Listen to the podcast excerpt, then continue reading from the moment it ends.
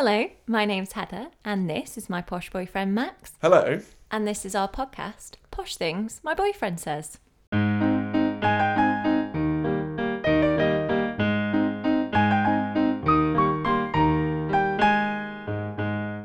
Welcome to episode 12 of Posh Things My Boyfriend Says.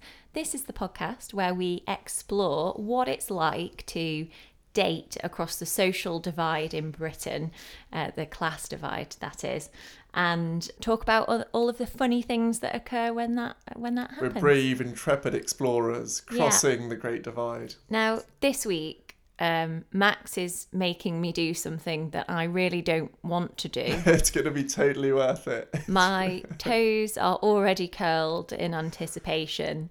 Um, he wants us to um, rap. So this is a culmination of a couple of of different things. So first of all, um, I think a lot of our excruciating awkwardness last episode talking about sex went down well. Let's I think about people, sex, um. Let's talk about you. What's and that? me. Have you ever heard this? I don't know. I don't think so. Okay, we'll we'll discuss this after. Okay. Um, uh, very good. Um, and another thing is, two episodes ago we spoke about money.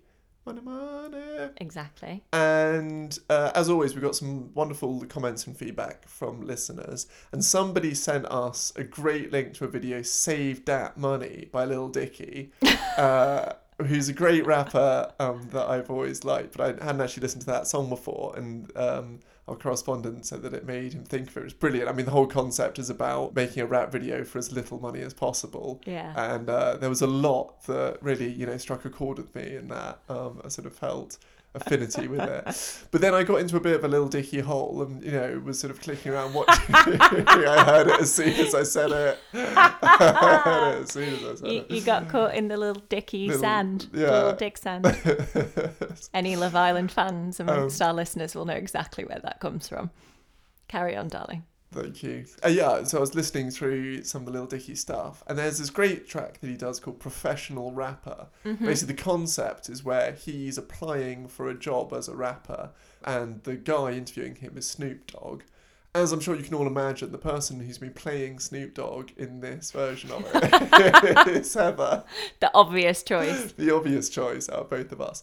But seriously, what we mentioned in the money episode is that jobs is another big area where Yeah. class divide and stuff can shake out. And we've had some interesting correspondence in the past about that. And there was this wonderful sort of half a verse in this uh, song, Professional Rapper, that I think summarizes something that I've thought about for a very long time but hadn't put down as articulately um, as well before. So what we're going to do is perform for you the relevant Oh, bit of the Lil Dicky track, professional rapper. Um, I'm going to be doing Lil Dicky. I'm going to be doing. The, I'm not going to try and rap it. I'm just going to sort of half rap it in a kind of American accent, so the rhyme scheme works. And Heather's to be playing Snoop Dogg. Remember, Snoop Dogg is interviewing me for a job as a rapper, and he's asking me about my hometown, where I grew up, and like what my background is. So the the bit that I think really speaks to me and uh, class relations and jobs goes like this. I was born out of Philly, grew up in a little silly old town called Cheltenham. It was in the suburbs, upper middle wealth around. So, real shit, you ain't never had to struggle for much. I wouldn't say it like that. We just had a different kind of trap. Elaborate. Well, I ain't never had a tool, but I had to be the man at school. Like, I was doing shit I had to do, so when I finished undergrad, I'm cool and I can get whatever job I wanted. But the job you wanted wasn't all that bumping. Yeah, and I saw it quick, all the flaws that be coming when you grow up like that. No, you've been racing them rats. You ain't ever been making them raps. Boo hoo, what a hardship.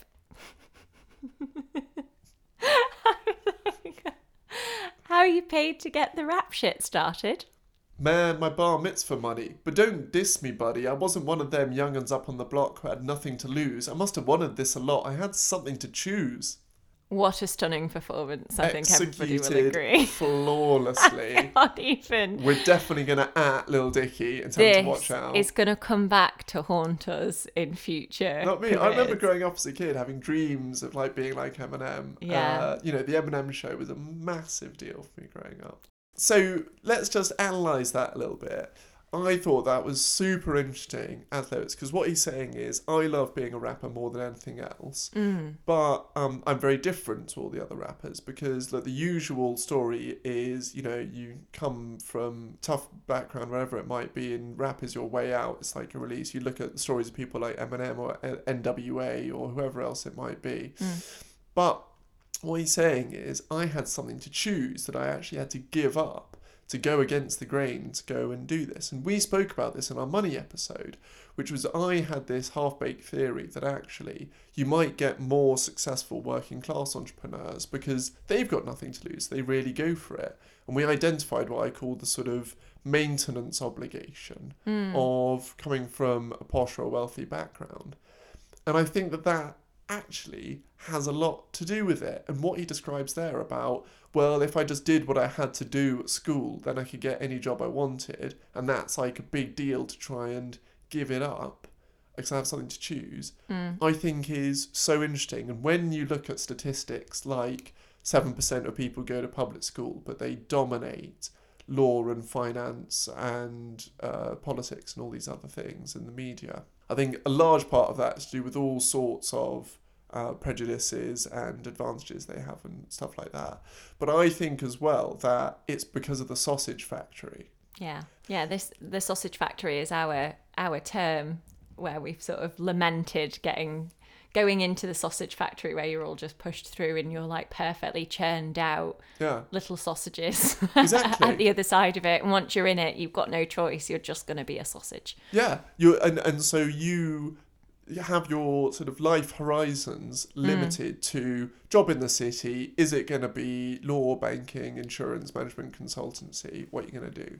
Yeah, and I mean, it's it's a really interesting thought, but I have to say, I I am with Snoop on this. I really struggle to be empathetic with this as as an issue, Yeah, um, which I don't like myself for in, in a lot of ways because you know everybody has their own particular brand of problem. But you know, some problems are just nicer problems to have. yes, that's Um, totally so right. it's it's not that uh, you know I don't feel for people in in that kind of um, that kind of situation, but I I definitely struggle to to sort of care as much about This it. no, that I sounds think, so think, bad, No, no, no, no, no, no. I think that's totally fair. This is not some ridiculous plea for sympathy or like, oh my god, I've actually got it really hard. I know that actually being posh gives you all sorts of advantages, and, and you know, I'm not bringing this up um, to say that actually we've got it No, no, terribly you're definitely not. I'm just saying that I thought it's so interesting the way that it was Mm. phrased and described, and that when uh, we're talking about money, and then now when we're talking about jobs, I think that that is something to bear in mind. That actually there's, um, like I see this in law all the time. I think people just get into it unthinkingly Mm. because it's just like, well, what do I do? Oh right, well, what's what's sort of expected of me? Oh right, well, this is one, this is like a quote unquote good job.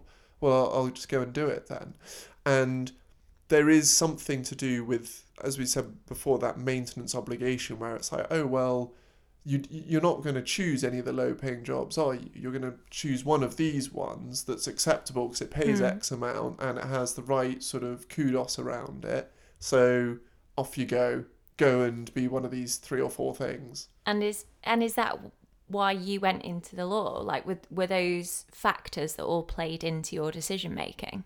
Yeah, I mean, there's a couple of important things. One of them, obviously, was the money is appealing, but definitely a big thing as well with it is, uh, and it sounds a little pathetic perhaps, but there's that thing of, oh, well, you get a certain kudos with it.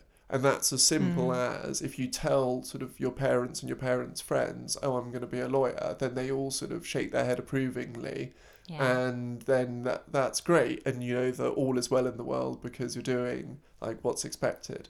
That's So- really interesting because I know I know exactly what you mean, but from my perspective, that's always like you know, it's a recognized job and it's a recognized good job and one where you have to be clever. So the Mm. kudos that around that that is around it is kind of similar, but it's a slightly different lens on it. yeah It's more about like there's a pride thing on getting to that sort of job or position and all of the various things that it means to get there. Whereas for you, it sounds like, oh, yeah, that's perfectly respectable. That's a very decent job. It's befitting of you. It's not Yeah, below yeah. you.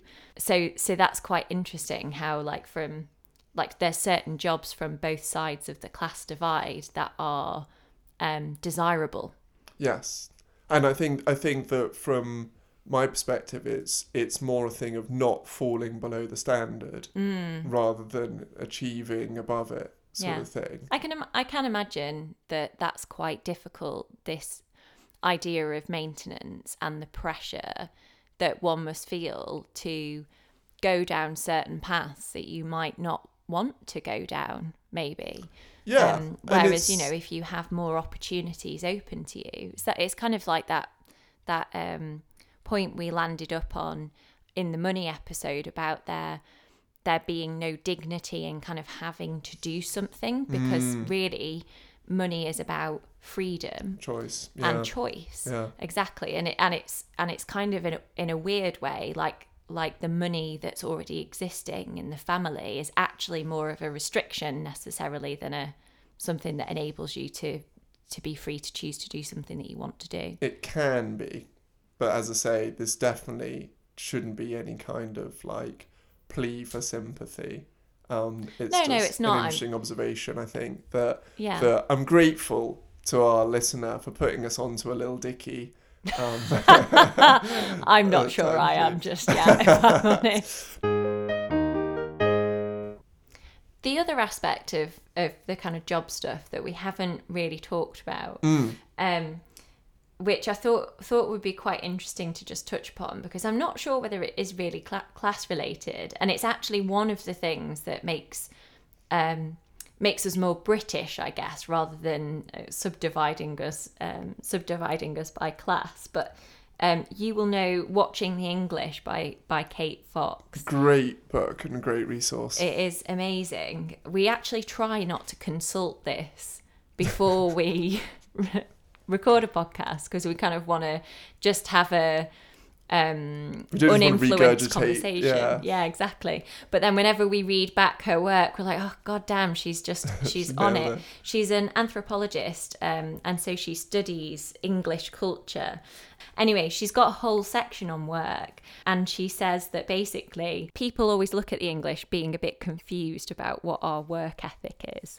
um, because we're kind of somewhere in the middle of like, we don't really think that it's a sacred obligation, but we don't also view it as like a kind of heavy burden. We, we take a sort of weird pride in it. Um, but not kind of too much. And there's a couple of rules that she came up with, which I thought were really funny from a class perspective and she says, We indignantly disapprove of those who avoid work, from minor royals at the top of the social scale to the alleged dole scroungers at the bottom. But this reflects our strict, almost religious belief in fairness, rather than a belief in the sanctity of work itself. Such people are seen as getting away with it. Hmm. Idleness, while the rest of us who would equally like to be idle have to work, which is just not fair. Um, and I thought that was really funny, actually, that this sense of like fairness is a thing that yeah, kind of cuts across the cluster. I think that's right. um, and that we, uh, you know, we we apply that sense of like, well, they're idle, and I want to be idle. yeah, so damn them. Quite I'm going to write a letter. Yeah. So we did have a listener write in about some job stuff um, a couple of months ago, actually, but unfortunately it wasn't official correspondence, so I can't even name him. No and give him a jingle, no out. name. no jingle. You know no how it works by now. Which is quite helpful, really, because we're on the topic mid podcast, mid episodes, and it would feel a bit weird to add a jingle in now, don't you? There's always room for more jingles. So uh, my my friend who who wrote to me privately works in the civil service, as do I, um, and he mentioned um, that coming from a kind of pretty working class background in Manchester, working in the civil service, we've both kind of reflected on the fact that that felt a little bit different, like how we could some sometimes both feel a bit other.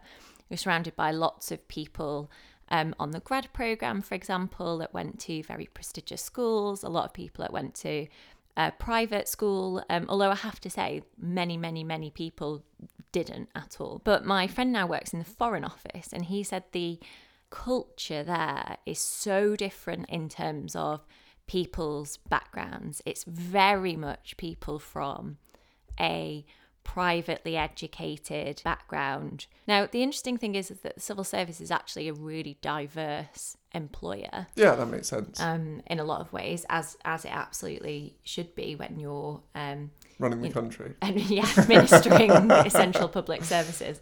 Um, so we talked about setting up a, setting up a kind of um, a, a support group for working class people in the civil service. How did that go? Uh, I, I mean, we talked about it for a bit and then didn't do anything, which is classic civil servant stuff, Come isn't on. it? So, we drew a few like diagrams. We kicked the idea around. We tested it with focus group, and then we scrapped it. and it was great. Um, hey, Sorry, now then, I can say it, but you can't say it. that's fair enough. That's that's the rule. So, what do we think is going on there? Why the Foreign Office? diplomacy is a thing that the British have been known for for many hundreds of years. It's it used to be, I think, a completely separate arm of the civil service. So Right. It wasn't actually de- a department for a very long time.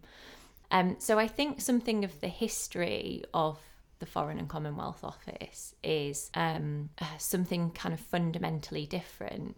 There's also something that's just vaguely untouchable about it in the sense that I don't know anybody who's been a diplomat. I don't Right. know what that that process looks like. Um, it's all quite alien to me about what sort of Yeah, what sort of job that would be. Um, so it might be that it's just like any other job in another government department, but it, it but it feels just slightly different, and it's a bit intimidating. that's very interesting. So I can't believe it. We didn't even plan this at all, but I might be a sort of living example of what you're saying because I, I never seriously thought about getting into the civil service or the diplomatic corps. But I do remember when I was on my gap year, um, going traveling year. around sort of Latin America, I went to Colombia and I ended up having breakfast with the um, ambassador for the United States of America Oh to Colombia at his house, uh, which was pretty cool. But I had breakfast there because he's mates with my parents. And I also, I know that uh, other friends of my parents have been diplomats in like Nigeria and other places like that. Yeah. So if you, you, yeah, you've just um, described it really well. Uh, I, uh, you know, we hadn't talked about this before the episode, but you're right. If I was to try and get into that area, I might, you know, make some calls. Um, Exactly. and I don't think Yeah. that my parents necessarily have those connections um, because they're posh. I don't really know how they came about. They're just sort of quite lucky. But I guess maybe it's just sort of circles that you move in. Well, this is exactly what I'm talking about about the kind of having networks point. So, yeah, you would have somebody to call to say, "What is it like? Is this a job that I might want to do? Can you put me in touch with somebody?" Um, and you know that's no bad thing if you've got those connections. I absolutely don't blame you for for using them.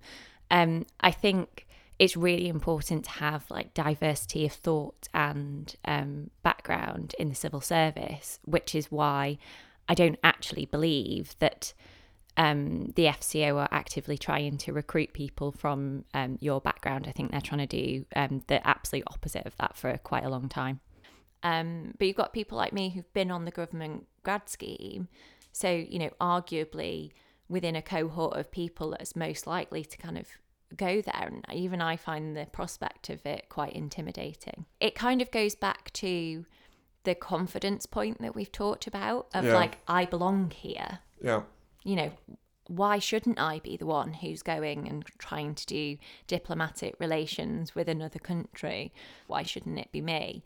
Um, maybe you just need to have that sort of mindset to to put yourself forward in into that sort of institution, and that just works really well because ultimately. Diplomacy is about negotiation yeah, and about influencing and about networking. And so many of those skills that you need as a diplomat are kind of what you're brought up with in um, uh, wealthier households. We were talking about this the other day, and I think I made the point that from a kind of outsider's perspective, it seems as though networking and socializing is something that you're kind of brought up with and taught at quite an early early age yeah. um, not necessarily as a kind of strategic decision, but that's just the kind of way that you live life. So even thinking about dinner parties, for example, My mum never held a dinner party when I was growing up. She might have a friend over for tea. um, but, you know, it wasn't Slightly like different proposition. very different proposition. And it wasn't like, oh, yeah, we're having the Joneses over for dinner. Yeah, so Um, we've got to get a lovely bottle of wine out. yeah, exactly. That yeah. that just wasn't like that. Just wasn't part of the culture, I guess. So um, there's yeah, some of those softer skills that are so important in that as a job role feel like something that maybe you're just like set up set mm. up with a little bit earlier. That Don't very interesting. I'm Yeah. talking talking about something that I have absolutely not, no experience of, either from a class perspective or working in the foreign office. So I could just be shooting talking out my arse. We have to say, dear listener that contacted us, that it's very interesting that you picked up on this stuff, and there's a few very ill-formed thoughts from us as to why it might be the case. So that's sort of one reflection about jobs and um, I guess the job choices that we make. I when when we were thinking about this episode, I thought of this in two ways though. Kind of jobs that are posh, like that's a posh job, or um, and that being separate to jobs um, like industries that posh people go into Yeah, and it, and it's a Venn diagram, and they're quite you know they're quite closely overlapped, but I don't think they're um, I don't think they're the same thing. No. And so when we were chatting just before we came to record, um, we came up with a sort of matrix of intersectionality between jobs and class. this this should be the basis of like a PhD or something. It definitely should it's be. amazing. so if you imagine you've got class on the x-axis at the bottom, Is that the horizontal one? that's the horizontal one. Good. Remember, across goes across. Oh, that's nice. Very Um, good. And uh, then on the y axis, you've got kind of, I guess, if you go from practical jobs to Mm-hmm. all the way to kind of very academic jobs. Got it. And I think of it as a sort of nine box grid. so if you're middle class and, you know, a bit practical and also a bit academic, Yeah. you might go in to be um, a recruitment consultant, let's say. Uh, yeah, I think that works perfectly. mid the middle middle um, so if you are uh, you know posh and middling in your practicality in academia you might go and be a vintner Lovely. might be good with the wine Yeah.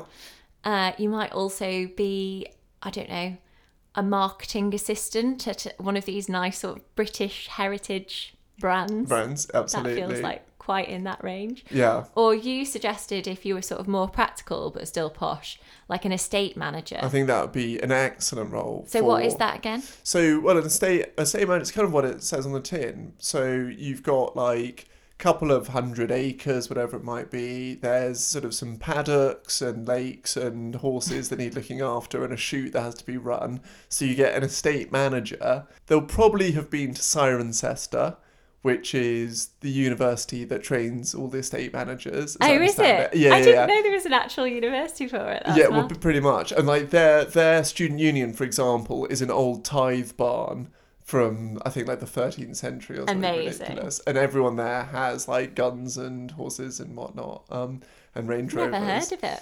Cirencester, yeah, yeah, yeah. It's super posh uni. Um, and yeah, so you'd employ your uh, estate manager. But I don't think that most estate managers earn very much money. So I think that like to be interested in that area and to know about it, often you'll be from a very posh background, but you probably wouldn't be able to be posh like standing on your own two feet. I might have this completely wrong, but I think it's sort of you need to be from the right background to fit in and be interested in it a lot of the time. But there's going to be like a posh hierarchy above you because they'll be like the landowners whose land you are working on. So I was about to say, what about kind of posh farmers? Well, yeah, again, you've got a range of different farmers, haven't you? I know a few posh farmers. Yeah, and well, they probably have inherited the farms. Yeah. um, going out on a limb. So it goes back to the whole multi generational Mm. thing. So I'm not sure that you're going to get posh farmers who, for the first time, raised some capital and bought a few fields. But you probably have got um, posh farmers whose mum and dad and their parents before them were running this farm, and uh, you know they have picked it up and run with it. Mm. Um, now wrong with that. Nout. learning the lingo. Oh, I'm rubbing off on you, um, but uh, yeah, so so I think that there's like a certain type of farmer that um, that goes that, Yeah. that goes with a certain territory. Interesting. So yeah, so we'd like to get your your thoughts. If you're like middle middle, what sort of job is that? If you are academic but kind of working class, what does that what does that look like in terms of a job role? Um, and yeah, any thoughts on posh uh, posh and jobs? I definitely the dating angle to this I think is really interesting. So if you're dating, do you secretly look for a certain type of job because it like you know portrays a particular t- bit of class maybe. Somebody being on you know a certain bit of the social scale. I definitely know people who do that uh, but interested to hear if you do too. Where can people tell us their thoughts on this max? Well, if you want to email us, you can send us a lovely written message to posh things my boyfriend says at gmail.com. or you can uh, send us a message on twitter and instagram at posh things my if you find us on apple podcasts you can also give us a little A, little, review like. and a little five stars. A little five Or stars. however many stars you think is appropriate. just hopefully five stars be absolutely that would be Um, brilliant. and that will help other people to find the podcast as well. yeah. All right, Bye.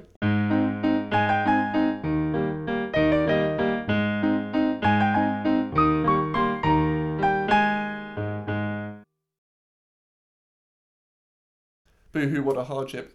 How you get paid to get the rap shit started. You added an extra get in there. It's just how you paid to get the rap shit started. Oh, sorry. It's all right. I don't believe I did say that, but at least we've got it on recording. Carry on.